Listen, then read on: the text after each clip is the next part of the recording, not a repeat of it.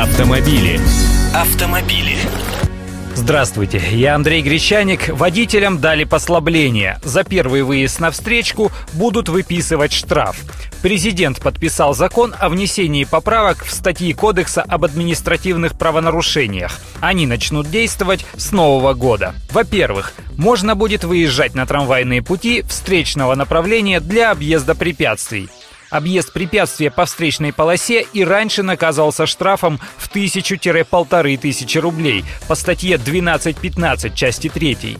Но объезд препятствия по рельсам, проложенным для едущего навстречу трамвая, приводил к лишению прав на 4-6 месяцев. Хотя это, в принципе, одно и то же нарушение. Вот эти разночтения в кодексе и решили устранить. За объезд препятствия по встречным рельсам теперь будет светить только штраф.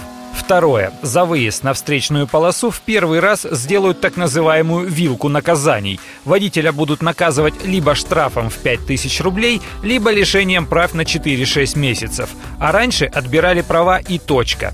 Это значит, что инспектор на дороге все равно будет забирать водительское удостоверение и выдавать времянку, но суд или начальник соответствующего подразделения ГИБДД будет решать, забрать права или выписать штраф.